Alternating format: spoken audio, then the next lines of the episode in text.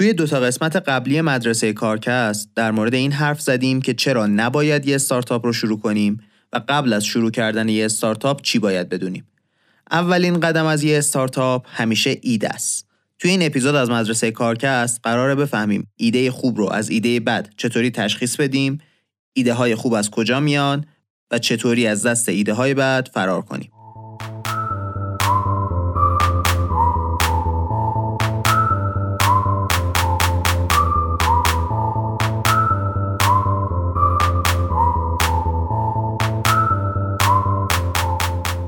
سلام این اپیزود سوم از مدرسه کارکسته مدرسه کارکست پادکستیه که توی اون من محمد هادی شیرانی به کمک تیم کارکست سراغ محتوای آموزشی Y Combinator یکی از موفق ترین شتاب دهنده های دنیا میریم و با هم چیزایی رو یاد می‌گیریم که توی فرایند ساخت استارتاپمون بهشون نیاز داریم. توی فصل اول از مدرسه کارکست سراغ چیزایی میریم که قبل از شروع استارتاپ باید بدونید. الانم خب توی فصل یکیم دیگه. قبل از اینکه این اپیزود رو شروع کنم باید چند تا چیز بگم. اول از همه این که متن اپیزودهای مدرسه کارکست یک هفته بعد از انتشار هر اپیزود توی ویرگول کارکست در دسترسه. علاوه بر اون یه سری چیز جانبی هم گاهن هست که می‌تونید توی اینستاگرام و تلگرام ببینید. لینک همشون توی توضیحات این اپیزود هست. حالا بریم سراغ همین اپیزود. همونطوری که چند لحظه پیش شنیدید توی این قسمت قراره بفهمیم ایده استارتاپ از کجا بیاریم. برای این کار از دو تا محتوا استفاده کردیم.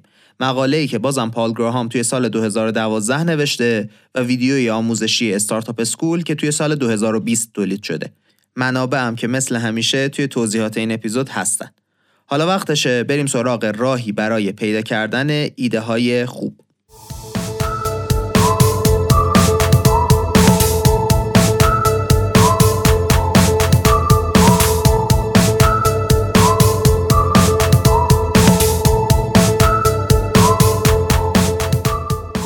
بذارید با این جمله بخش اصلی این اپیزود رو شروع کنیم. هیچ کس مطلقا هیچ کس توی دنیا نمی‌تونه به صورت قطعی بگه یه ایده استارتاپی خوبه یا بده. ولی وقتی چندین هزار تا استارتاپ رو بررسی کنیم میشه روش های رو دید که از نظر آماری شانس موفقیت بیشتری دارن. توی این اپیزود هم قرار همین کار رو بکنیم. در نهایت شانس شکست استارتاپ ها خیلی خیلی بیشتر از موفقیتشونه. هیچ کس نمی‌تونه ادعا کنه راهی رو بلده که همیشه به موفقیت استارتاپ ختم میشه. ولی چیزی که می‌تونیم بگیم اینه که میشه تلاش کرد که شانس موفقیت رو بالا برد و در نتیجهش با تعداد بار شکست کمتری بتونیم استارتاپی بسازیم که موفق باشه. کمتر شکست بخوریم. قبل از اینکه بگیم ایده از کجا بیاریم می‌خوایم بگیم معمولا آدما چه اشتباههایی می‌کنن توی روند ایده پیدا کردن که باعث میشه به مشکل بر بخورن. در واقع می‌خوایم بگیم چه کارهایی رو نباید بکنیم. اشتباه اولی که معمولا آدما انجام میدن اینه که میگردن دنبال یه ایده فوقالعاده.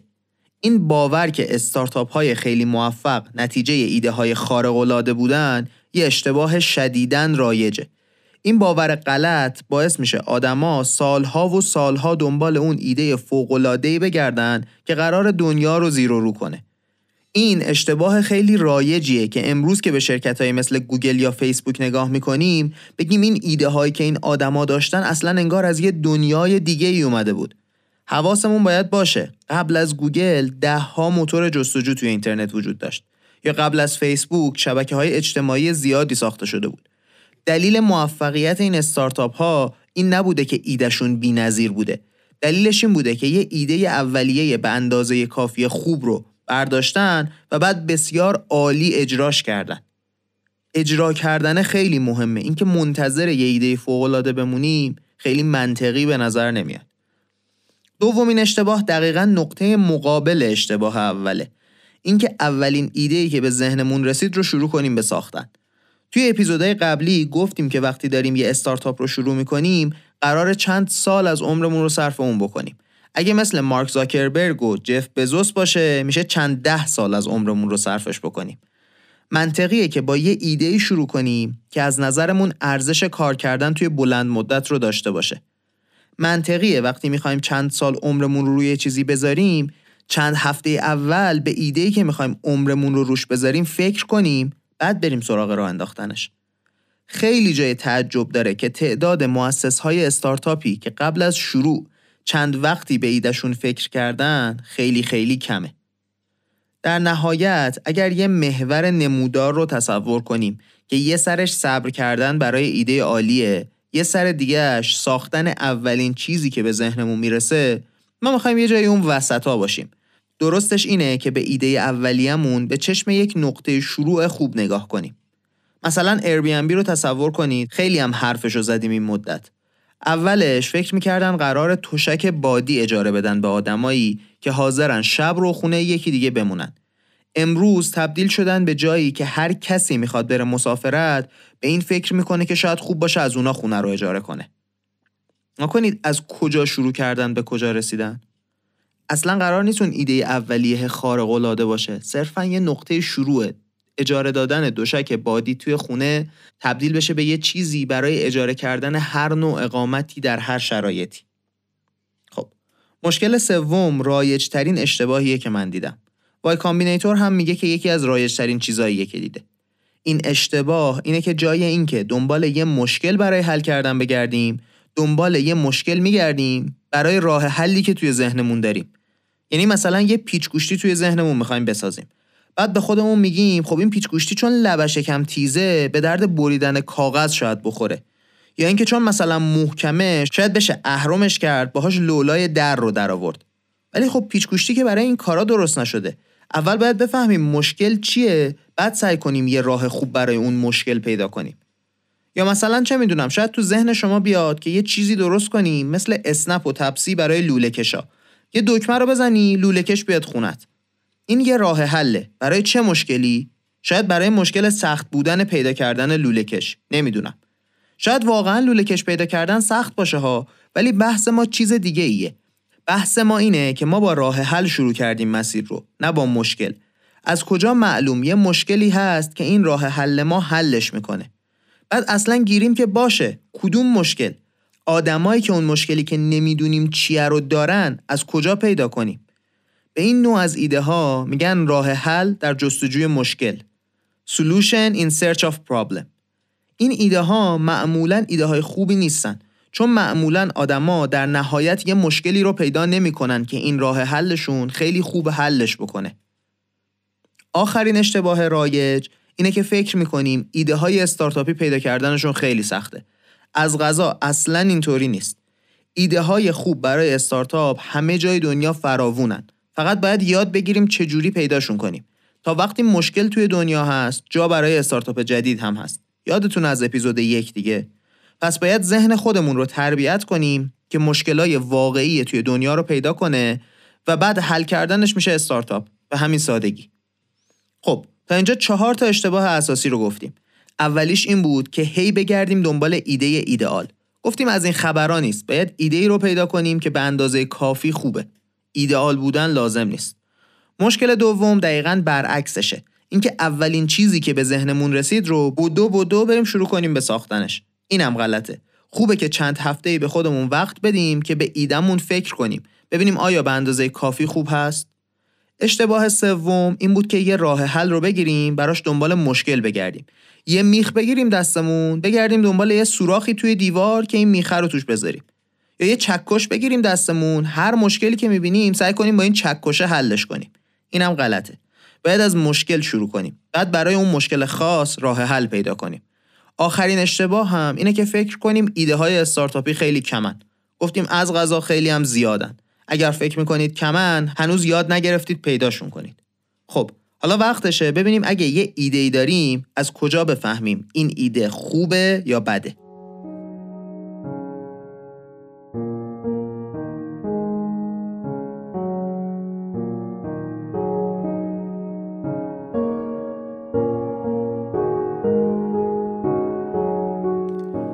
ویدیو آموزشی وای کامبینیتور میگه اصلا ما یه فرمول درست کردیم برای اینکه بفهمیم ایده خوبه یا بده. فرمول شامل چهار تا بخشه. بخش اول در مورد بزرگی بازاره. بخش دومش در مورد اینه که مؤسس ها چقدر در بازاری که می‌خوان واردش بشن اطلاعات دارن. بخش سوم اینه که مشکلی که قرار حل بشه چقدر بزرگه. در نهایت بخش چهارم اینه که خودتون در مورد این مشکل خاص چی می‌دونید که کس دیگه ای نمی‌دونه. به هر کدوم از این بخش ها بین یک تا ده امتیاز میدیم بعد میانگین می‌گیریم. امتیازش هرچی که بیشتر بشه یعنی ایدهتون بهتره. حالا بذارید دونه دونه بریم این بخش ها رو بررسی کنیم. اولین چیزی که باید بهش فکر کرد بزرگی بازاره. فرض کنیم اصلا این ایده گرفت ترکوند. نهایت پولی که میشه از این بازار در آورد چقدره؟ مثلا اگه شما می‌خواید وارد یه بازاری بشید که بانک ها توش هستن خب همین الان چندین و چند بانک خیلی بزرگ وجود داره. میشه حد زد یه بانک چقدر گنده میشه دیگه؟ یا مثلا ده سال پیش اگر می‌خواستید وارد بازار ارزهای دیجیتالی بشید کسی نمی‌دونست که ارزهای دیجیتالی چقدر ممکنه بزرگ بشن. ولی بعضی ها بودن که باور داشتن ممکنه پول دیجیتال چیزایی مثل بیت کوین و اینا دیگه خیلی همین مدت احتمالا اسمشون رو شنیدید قرار جای پول واقعی رو بگیرن. پس اگه این اتفاق بیفته بازار خیلی بزرگ میشه دیگه. پس ما می‌خوایم یا وارد بازارهایی بشیم که ممکنه بزرگ بشن یا بازارهایی که همین الانش به خودی خود بزرگن. یکی از نشونه های این که بازار به اندازه کافی بزرگه اینه که اصلا کس دیگه ای توی بازار وجود داره. یعنی بالاخره اگه یه مشکلی وجود داره و بازار بزرگی هم براش هست یکی باید باشه تا امروز تلاش کرده باشه توی دنیا این مشکل رو حل کنه دیگه. اگه هیچکی توی بازار نیست معمولا این حدس رو میشه زد که بازار به اندازه کافی بزرگ نیست. پس یا باید یه پتانسیلی وجود داشته باشه که بازار خیلی بزرگ میشه یا اینکه همین الان رقبایی توی بازار هستن که خیلی بزرگن. دومیش اینه که شما چقدر توی این بازار تجربه دارید. مثلا من هیچی از بازار دارو نمی‌دونم. بخوام برم یه استارتاپ بسازم که دارو تولید می‌کنه تجربهم و دانشم از بازار میشه یک از ده. ولی مثلا یه شرکتی درست شده توی وای کامبینیتور که برای شرکت های مختلف از جاهای مختلف دنیا وسایلی که نیاز داشتن رو وارد می‌کنه. کسی که شرکت رو شروع کرده ده سال توی صنعت حمل و نقل دریایی بوده. زیر و روی کل بازار رو میشناخته. اینطوری میشه ده از ده. چیز پیچیده ای نیست دیگه توضیح زیادی هم نمی‌خواد. هرچی بیشتر بشناسیم بازار رو خب امتیازمون بیشتر میشه. مسئله سوم اینه که مشکلی که می‌خواید حل کنید اصلا چقدر واقعیه. مثلا اگه مشکلی که می‌خواید حل کنید مشکلیه که خودتون توی زندگی روزمرهتون باهاش درگیرید خب معلومه دیگه مشکل واقعیه.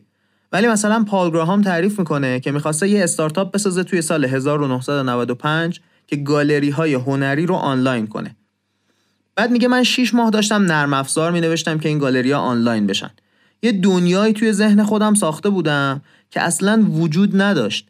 کسی توی دنیای هنر نمی‌خواست اصلا آنلاین بره توی گالری. می‌خواستن حضوری برن اونجا با بقیه تعامل کنن چش تو چش هم دیگه رو ببینن. پس فکر می‌کرده یه سری آدم دیگه یه مشکلی رو دارن. نه اون آدما اون مشکل رو داشتن نه اینکه خود پالگراهام مشکل رو داشته که بشناستش منم اولین تجربه‌ای که دارم توی ایده پردازی همینطوریه. دنبال این بودیم که یه ابزاری بسازیم که به آدما کمک کنه کمتر توی شبکه های اجتماعی باشن. یه کمی که رفتیم جلو فهمیدیم اکثر آدما درسته که قور می‌زنن که وقت زیادی توی شبکه های اجتماعی صرف می‌کنن. ته دلشون ولی فکر می‌کنن به اندازه کافی دارن وقت صرف می‌کنن و اصلا نمی‌خوان کمتر وقت بذارن توی شبکه های اجتماعی. اونایی هم که می‌خوان خودشون مشکلشون رو حل می‌کنن. نیازی به کمک کس دیگه ای ندارن. بعد که بین تیم خودمونم پرسیدیم دیدیم هممون فکر می‌کردیم دیگران می‌خوان استفادهشون از شبکه های اجتماعی رو کم کنن. ولی ما که نمی‌خوایم ما خودمون راضیم پس مهمه مطمئن باشیم که مشکل واقعیه. اصلی ترین دلیل شکست استارتاپ ها طبق آمار همینه که کسی مشکلی که استارتاپ فکر می‌کنه داره حل می‌کنه رو اصلا نداره. حدود 45 درصد استارتاپ های دنیا به همین دلیل شکست می‌خورن. حالا گفتیم مشکلی خوبه که مشکل خودمون باشه. بذارید ازش مثال بزنیم. مؤسس های شرکت دوردش که مثل همین اسنپ خودمون توی ایران از رستوران غذا میاره ایدهشون اولین بار اونجایی به ذهنشون رسید که توی حاشیه شهر که زندگی می‌کردن نمی‌تونستن غذای تایلندی سفارش بدن. دور و برشون رستورانی نبوده که غذای تایلندی بیاره در خونه. یه روز که خیلی دلشون غذای تایلندی می‌خواسته با خودشون گفتن چه خوب می‌شد. اگه می‌شد از یه جای آنلاین سفارش بدیم غذا رو بیاره جلو در خونمون. خوبی این که مشکل مشکل خودمون باشه اینه که خودمون تجربه مشکل رو داریم. پس لازم نیست حدس بزنیم راه حل مشکل اگه چه جوری باشه مشتری دوستش داره. خودمون می‌تونیم ارزیابی کنیم که این ایده ای که داریم مشکلمون رو حل می‌کنه یا نه. ولی وقتی داریم مشکل دیگران رو حل می‌کنیم خب لازمه حدس بزنیم که راه حلمون مشکلشون رو حل می‌کنه یا نمی‌کنه. البته که حرفمون این نیست که مشکل دیگران رو حل کردن کار غلطیه ها. حرفمون اینه که اگه مشکل خودمون باشه کارمون راحت تره. یه جای دیگه که میشه ازش ایده خوب پیدا کرد کاراییه که قبلا نمی‌شد انجام داد و تازه امکان انجام دادنش اومده. مثلا چی؟ استارتاپ های جدید ایرانی مثل اسنپ و تپسی و اسنپ فود رو مثلا نگاه کنید. اینا وقتی ساختنشون ممکن شده که هم اینترنت موبایل اومده توی ایران هم اکثر آدما گوشی هوشمند دارن. قبلش راننده تاکسی حتی اگه گوشی هوشمندم داشت نمی‌تونست این سرویس رو ارائه بده. بعد خب نمونه خوب این ایده ها رو کجا می‌تونیم پیدا کنیم؟ کشورهایی که از ما پیشروترن. مثالش همین تاکسی های اینترنتی. اوبر سال 2009 درست شد. 11 سال پیش. اسنپ ولی اوایل سال 2014 میلادی شروع به کار کرده. اواخر سال 93 حدودا 6 سال قبل از ساختن این اپیزود. می‌بینید این فاصله زمانی رو؟ یا مثلا آمازون 1994 شروع کرده. 26 سال پیش. دیجیکالا ولی 2006 شروع کرده. 14 سال پیش. دوباره فاصله زمانی 7 ساله.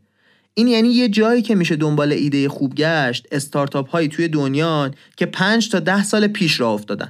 نمونه های مختلفی هم همه جای دنیا وجود داره. توی اروپا به آمریکا نگاه می‌کنن. توی آمریکای لاتین به اروپا. همینطور بگیر برو جلو. پس اگه یه مشکلی داریم می‌تونیم ببینیم توی کشورهای پیشرفته تر از ما چطوری حلش کردن بعد ما ازشون ایده بگیریم.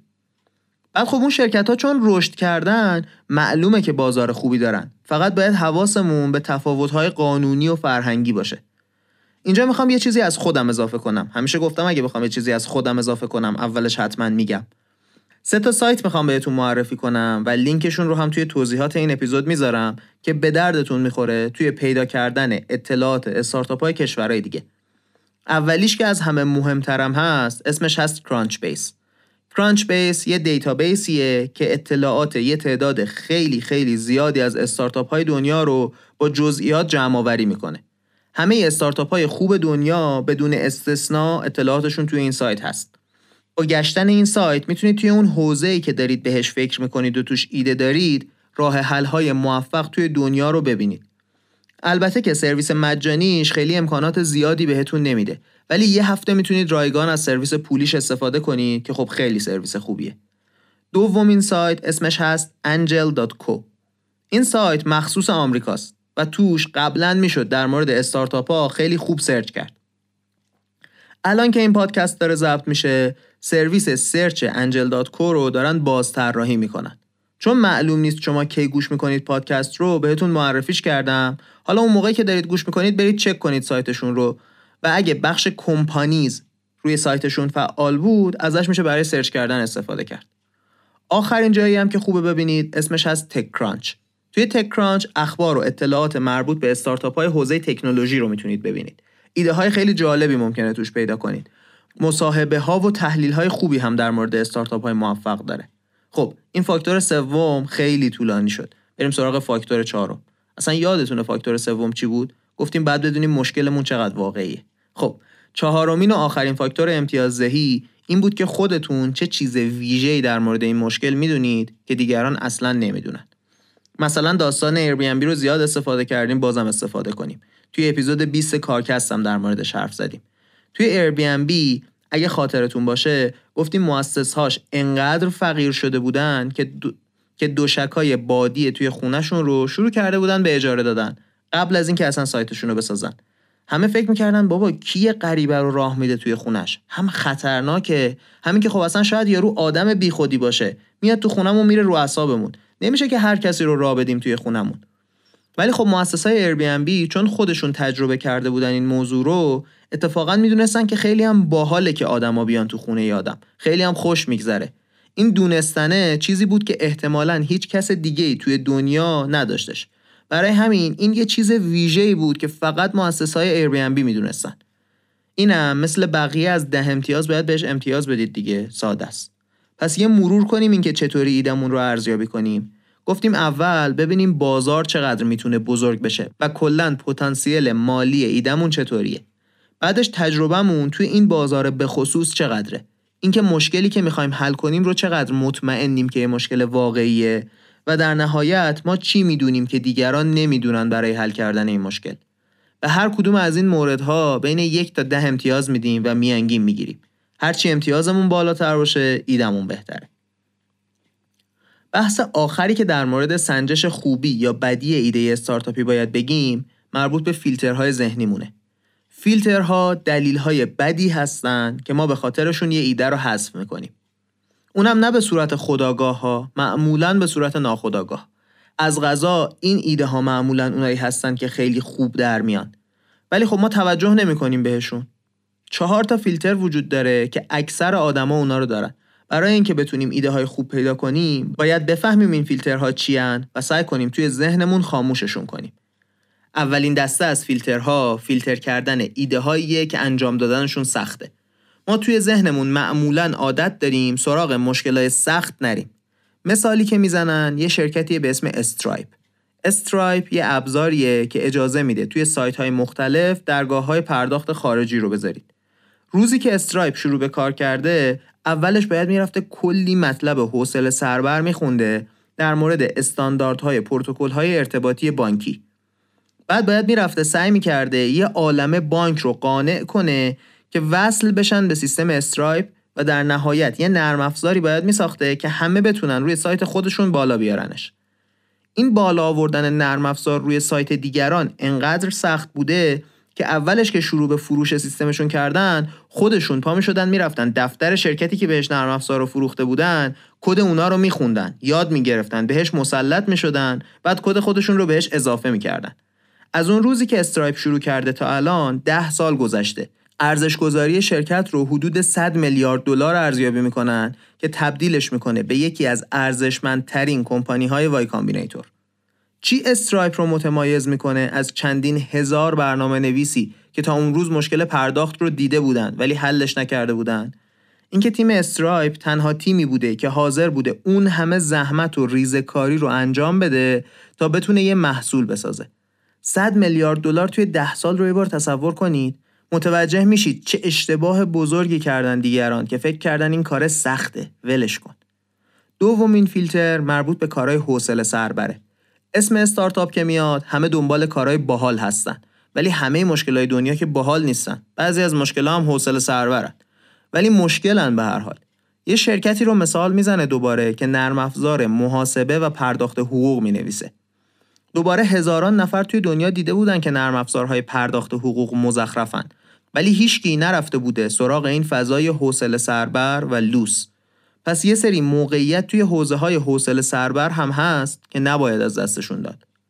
فیلتر سوم مربوط به ایده های بزرگه چیزایی که زیادی جاه طلبانه به نظر میاد معمولا همین ایده ها هستن که استارتاپ های بزرگ رو می‌سازن. شما مثلا مایکروسافت رو نگاه کنید. ایدهش این بود که یه کامپیوتر توی خونه هر کسی باشه. اون موقع فقط شرکت با درآمدهای چندین میلیون دلاری می‌تونستن کامپیوتر بخرن. بعد اون روزی که کامپیوتر قده اتاق بود مایکروسافت فکر می‌کرده رو میز هر کسی تو خونش باید یه دونه کامپیوتر باشه. الان دیگه تو دست هر کدوممون هم یه دونه کامپیوتره. همین موبایلامون دیگه smartphone ا اکثر استارتاپ های بزرگ اصلا از این جنس ایده ها هستن. اگر می‌خواید خیلی بزرگ بشید باید جاه طلبم باشید. آخرین فیلتر هم اینه که آدما نمی‌خوان وارد فضاهایی بشن که رقابت توشون زیاده. شما مثلا ممکنه کتاب اقیانوس آبی رو خونده باشید. اولا اون تئوری تقریبا میشه گفت که تئوری محکمی نیست. ولی حرف ما این نیست. نمی‌خوایم این کتاب رو الان اینجا وسط اپیزود نقد کنیم. حرفمون اینه که معمولا اگه یه مشکلی به اندازه کافی بزرگ باشه یه سری شرکت هستن که دارن با روش های این مشکله رو حل می‌کنن.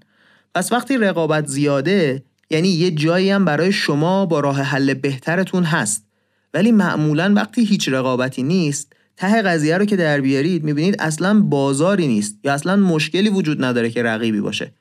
معمولا ما جاهایی که رقابت زیاده رو ازشون فرار می‌کنیم در حالی که نباید فرار کنیم. مثال خیلی خیلی معروف شرکت دراپ باکسه Dropbox کار تیمی رو برای آدما راحت می‌کنه. چون می‌تونن فایلاشون رو به صورت همزمان به اشتراک بذارن روی اینترنت و با هم همزمان edit کنن. اینطوری دیگه version قاطی نمیشه مشکلات مربوط به یکی کردن فایلا پیش نمیاد. خلاصه خیلی کار راحت تر میشه دیگه. قبل از Dropbox ده ها شرکت بودن که چیزای مشابهی تولید می‌کردن ولی کسی ازشون استفاده نمی‌کرد. خیلی هاشون هم شرکتاشون بزرگ بود مثل مایکروسافت. ولی Dropbox محصول بهترش رو که launch کرد همه اومدن سراغش و خیلی سریع تبدیل شد به یه شرکت چند صد میلیون دلاری. خب تا اینجا حرف از این زدیم که چه اشتباه های رایجی توی ایده پردازی هست و بعد چطوری یه ایده رو امتیازدهی کنیم. حالا احتمالا رسیدیم به اون بخشی که شاید برای خیلی جذاب باشه. جواب دادن به این سوال که خب ما ایده نداریم. از کجا ایده بیاریم؟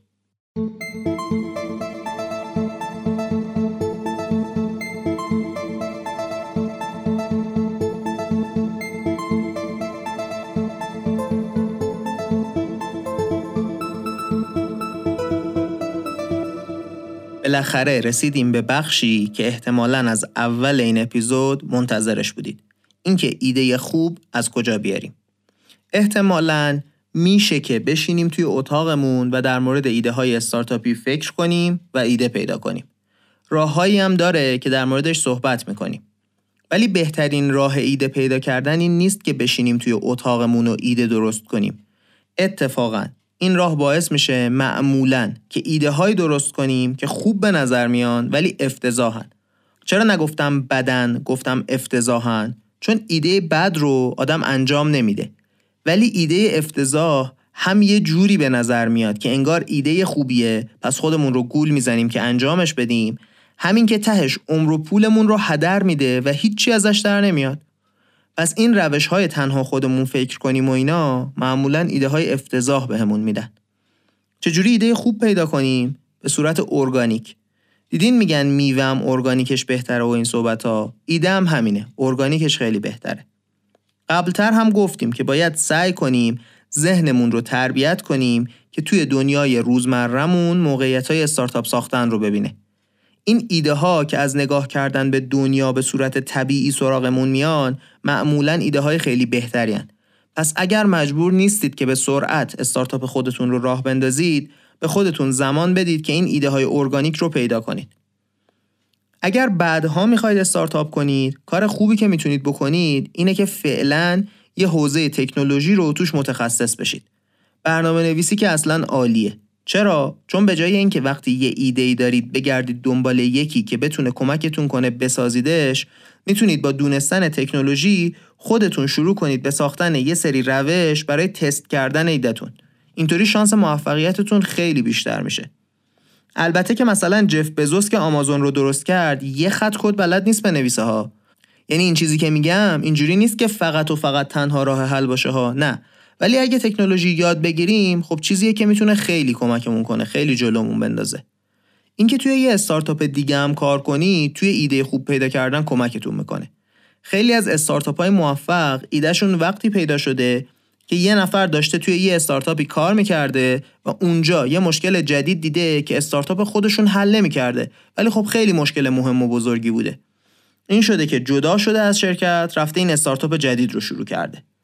حالا که این توصیه های بلند مدت رو کردیم وقتشه بریم سراغ هفت روش که می‌تونن کمکتون کنن ایده تولید کنید. این روش ها رو از بهترین به بدترین مرتب کردیم و تعریف می‌کنیم. اولیش بیشترین شانس رو داره که ایده خوب براتون درست کنه. آخریش کمترین شانس رو. البته نمونه های موفقی از هر کدوم این روش ها وجود داره. ولی اینکه شانس موفقیت بیشتره یا کمتر توشون فرق می‌کنه دیگه معلومه. دیگه بریم سراغ خود روش ها.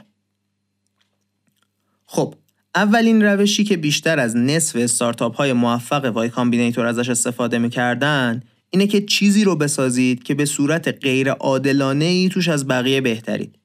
یعنی گفتیم که اگه تجربه خوبی داشته باشید توی یه حوزه خاصی مهمه توی امتیازدهی الان داریم سعی می‌کنیم که بریم سراغ اون ایده هایی که توی این فاکتور نمره بالایی می‌گیرن. پس این شد که ببینید چه کاری رو بلدید و تجربه دارید که خوب انجام بدید. بعدش بیاید توی همون حوزه ایده بزنید که مشکل رو حل کنید. خیلی ساده است ولی خب احتمال موفقیت بالایی داره. برای اینکه خوب بتونید ایده بزنید بشینید به تمام شرکت هایی که توش کار کردید فکر کنید. ببینید چی کار کردید چی یاد گرفتید. بعد ببینید چه مشکلی اونجا وجود داشت که الان یادتون میاد. چه چیزی یاد گرفتید که بقیه بلد نیستنش. وقتی متوجه مشکل شدید فکر کنید به اینکه توی شرکت شما چه راه حلی برای اون مشکل پیدا شده بود؟ آیا همون راه حل به درد دیگران هم ممکنه بخوره؟ یا اینکه میشه مشکلات اون راه حلی که توی شرکتتون پیدا کرده بودید رو یه طوری حل کنید که کار رو خیلی بهتر و راحتتر بشه انجام داد؟ از تک تک این سوالهایی که پرسیدم کمپانی های خوبی در اومده. یه بار دیگه مرورشون کنیم چون مهمن اولیش این که ما چی می‌دونیم که دیگران نمی‌دونن؟ چه تجربه داریم که اکثر آدما ندارن؟ دومیش این بود که وقتی اونجا کار می‌کردیم حس می‌کردیم چه چیزی اوضاعش خیلی خرابه چیه که درست کار نمی‌کنه. آخرین سوالم این بود که راه حلی که برای یکی از مشکلات توی شرکت پیدا کردیم آیا ممکنه به درد دیگرانم بخوره؟ این سه تا سوال سوالایی هستن که کمک می‌کنن از تجربهمون به نتیجه های خوبی برسیم. روش دوم اینه که به چیزایی فکر کنید که آرزو می‌کنید کاش یکی براتون بسازه. مثال شرکت دوردش رو زدیم که غذا میاره جلوی خونه دیگه. دلشون غذای تایلندی می‌خواست و امکانش نبود. راه راحتیه توضیح زیادی هم نمی‌خواد. چیزایی که آرزو می‌کنید کاش یکی دیگه بود که برام بسازه. روش سوم اینه که به چیزایی فکر کنید که به نظرتون جذاب براتون ده سال روش کار کنید. حتی اگر به هیچ نتیجه مثبتی نرسه. مثال شرکت بومه که داره تلاش می‌کنه هواپیماهای مسافربری مافوق صوت بسازه. بشه رقیب کنکورد. مؤسس این شرکت مهندس هوافضا نبوده. هیچ وقت توی صنعت هوافضا کارم نکرده. ولی عاشق این ایده بوده که بشه با سرعت خیلی زیاد سفر کرد. البته اینجا باید حواستون رو به دو تا نکته جمع کنم. خیلی وقتا این روش به ایده هایی می‌رسه که هیچ نیازی توی بازار براشون نیست. یا اینکه اصلا بازارشون به اندازه کافی بزرگ نیست که بشه توش استارتاپ درست کرد. مثلا اگه شما عاشق جمع کردن تمر باشید خب خوبه. حاضرید عمرتون رو هم روش بذارید. ولی بعید از توش استارتاپی در بیاد که بازار بزرگی داشته باشه. روش چهارم اینه که به این فکر کنید که توی دنیا چه تغییراتی اتفاق افتاده جدیدن و چه ایده هایی الان ممکنه که قبلا نمی‌شد انجامشون داد. در مورد اینترنت موبایل و تاکسی های اینترنتی توی همین اپیزود حرف زدیم. یا اینکه به خاطر اینترنت فروش اینترنتی ممکن شد. این اتفاقات جدید می‌تونه یه تکنولوژی جدید باشه می‌تونه یه قانون جدید باشه می‌تونه یه مشکل جدید باشه. هر کدومشون می‌تونن یه فرصتی باشن که ازشون استفاده کنید و یه استارتاپ راه بندازید. مثلا یه شرکتی هست به اسم پلنگرید که میاد نقشه های ساختمونی رو دیجیتال می‌کنه. موقعی تونستن این نرم افزارشون رو بسازن که اپل برای اولین بار آیپد رو ساخت. بعدش هم خب تبلت های دیگه اومد. بدون تبلت نمی‌شد اصلا این کار رو کرد. روش پنجم اینه که به کمپانی های موفق نگاه کنیم و ببینیم نمیشه این ایده رو توی حوزه دیگه ای استفاده کرد. یه مثال شرکت استاندارد کاگنیتیوه. آمازون یه سوپرمارکت های ساخته که خودش خود به خود حساب کتاب می‌کنه چه چیزایی ورداشتید. اتوماتیک هم از حسابتون کم می‌کنه. اصلا صندوق لازم نداره. شرکت Standard Cognitive متوجه شده که سوپرمارکت های دیگه هم هستن که این تکنولوژی رو می‌خوان. پس شروع کردن به ساختن این تکنولوژی برای بقیه سوپرمارکت ها و هم شدن موقع استفاده از این روش خیلی خیلی باید مراقب باشید. گفتیم که یکی از اشتباه های رایج اینه که یه راه حل پیدا می‌کنیم براش دنبال مشکل میگردیم. مثلا اسنپ برای لوله کشا رو گفتیم یادتونه؟ اون مشکل ممکنه اینجا پیش بیاد. وقتی همچین ایده پیدا می‌کنید حتما باید حواستون باشه که باید خیلی بدبین باشید به اینکه آیا دارید یه مشکل واقعی رو حل می‌کنید یا نه. روش شیشم اینه که با آدمای مختلف در مورد مشکلاشون حرف بزنید. این کار به خصوص وقتی خوب جواب میده که آدم ها از صنایع مختلفی باشن و بتونن مشکلی که توی محیط کارشون دارن رو بهتون بگن. این آدما ممکنه ایده ای بدن که جالب باشه. مشکل این روش اینه که همونطوری که اول اپیزود گفتیم اکثر آدم ها اصلا خوب بلد نیستن ایده های استارتاپی رو ببینن. این باعث میشه اکثر ایده هاشون به درد نخور باشه.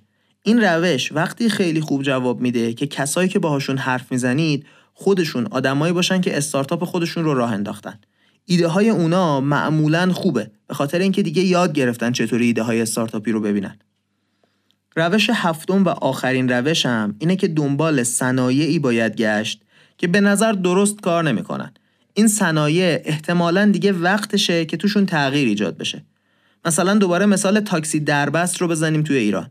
هممون می‌دونیم که تاکسی ها خیلی وقتا هر چقدر دلشون می‌خواست از مسافر دربست پول می‌گرفتن. چون می‌دونستن طرف عجله داره یا مثلا داره بارون میاد.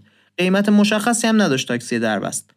آژانس هم معلوم نبود که ماشین رو سر موقع بفرستن یا نه. بعد کنار خیابون که شما شماره یه آژانسی که اون دور بود رو معمولا نداشتید. می‌بینید کلی مشکل بود و صنعت سالهای سال بود که هیچ تغییری نکرده بود.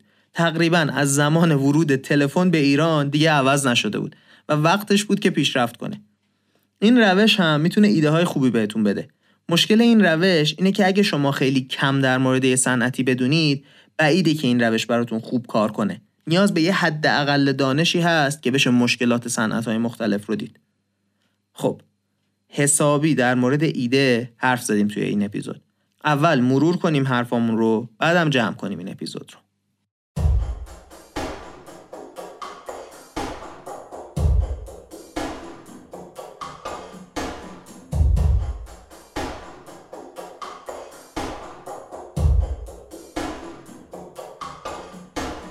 اول از همه گفتیم که چه باورهای غلطی در مورد ایده های استارتاپی وجود داره. چهار تا اشتباه گفتیم. یکی اینکه منتظر یه ایده فوق‌العاده باشیم. یکی اینکه اولین ایده‌ای که به ذهنمون اومد رو اجرا کنیم. مشکل سوم این بود که یه راه حل پیدا کنیم و سعی کنیم دنبال مشکل براش بگردیم. و در نهایت اینکه آدم‌ها خیلی هاشون فکر می‌کنن که ایده های استارتاپی پیدا کردن کار خیلی سختیه در حالی که اصلا اینطوری نیست.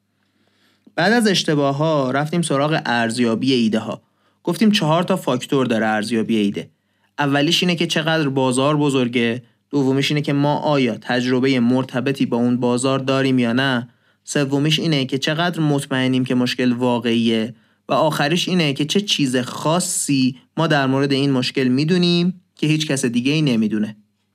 گفتیم از یک تا ده به هر کدوم این فاکتورها امتیاز میدیم و میانگین امتیازمون میشه معیاری از خوبی ایدمون بعد از اون در مورد فیلترهای حرف زدیم که توی ذهنمون جلوی ایده های خوب رو می‌گیرن. گفتیم چهار تا اشتباه رایج توی مسیر وجود داره. اولیش اینه که کارهای سخت رو معمولا آدما ازشون فرار می‌کنن. دومیش اینه که آدما دنبال ایده هایی که توی فضاهای حوصله سرور هستن نمیرن. سومیش اینه که آدما معمولا از ایده های جاه طلبانه فرار می‌کنن. و آخریش هم اینه که اگه تعداد رقیب زیاد باشه آدما فکر می‌کنن نباید وارد بازار بشن. گفتیم همه اینا غلطه. قسمت آخر حرفمون هم در مورد هفت روش مختلف بود برای پیدا کردن ایده های خوب.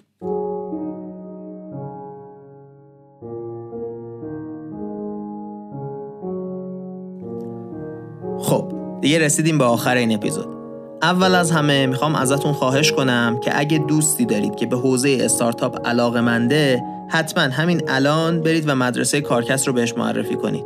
بذارید برای بعدن یادتون میره. مدرسه کارکست هم پادکست تازه‌ایه. نیاز داره که شما حمایت کنید تا پا بگیره. بعد هم می‌خوام بهتون یادآوری کنم که اول این اپیزود در مورد ویرگول و شبکه های اجتماعی کارکست صحبت کردم. بهتون بگم که اگه دنبال نمی کنید ما رو برید و دنبالشون بکنید. توی توضیحات پادکست هستش لینکاشون. مثل همیشه می‌خوام ازتون تشکر کنم به خاطر اینکه این اپیزود از مدرسه کارکست رو تا آخرش گوش کردید. آخر از همه هم از تیم کارکست شبنم شجاع اردلان محمد رستگارزاده و علی امیریان ممنونم. ممنونم از همه. این بود اپیزود سوم مدرسه کارکست.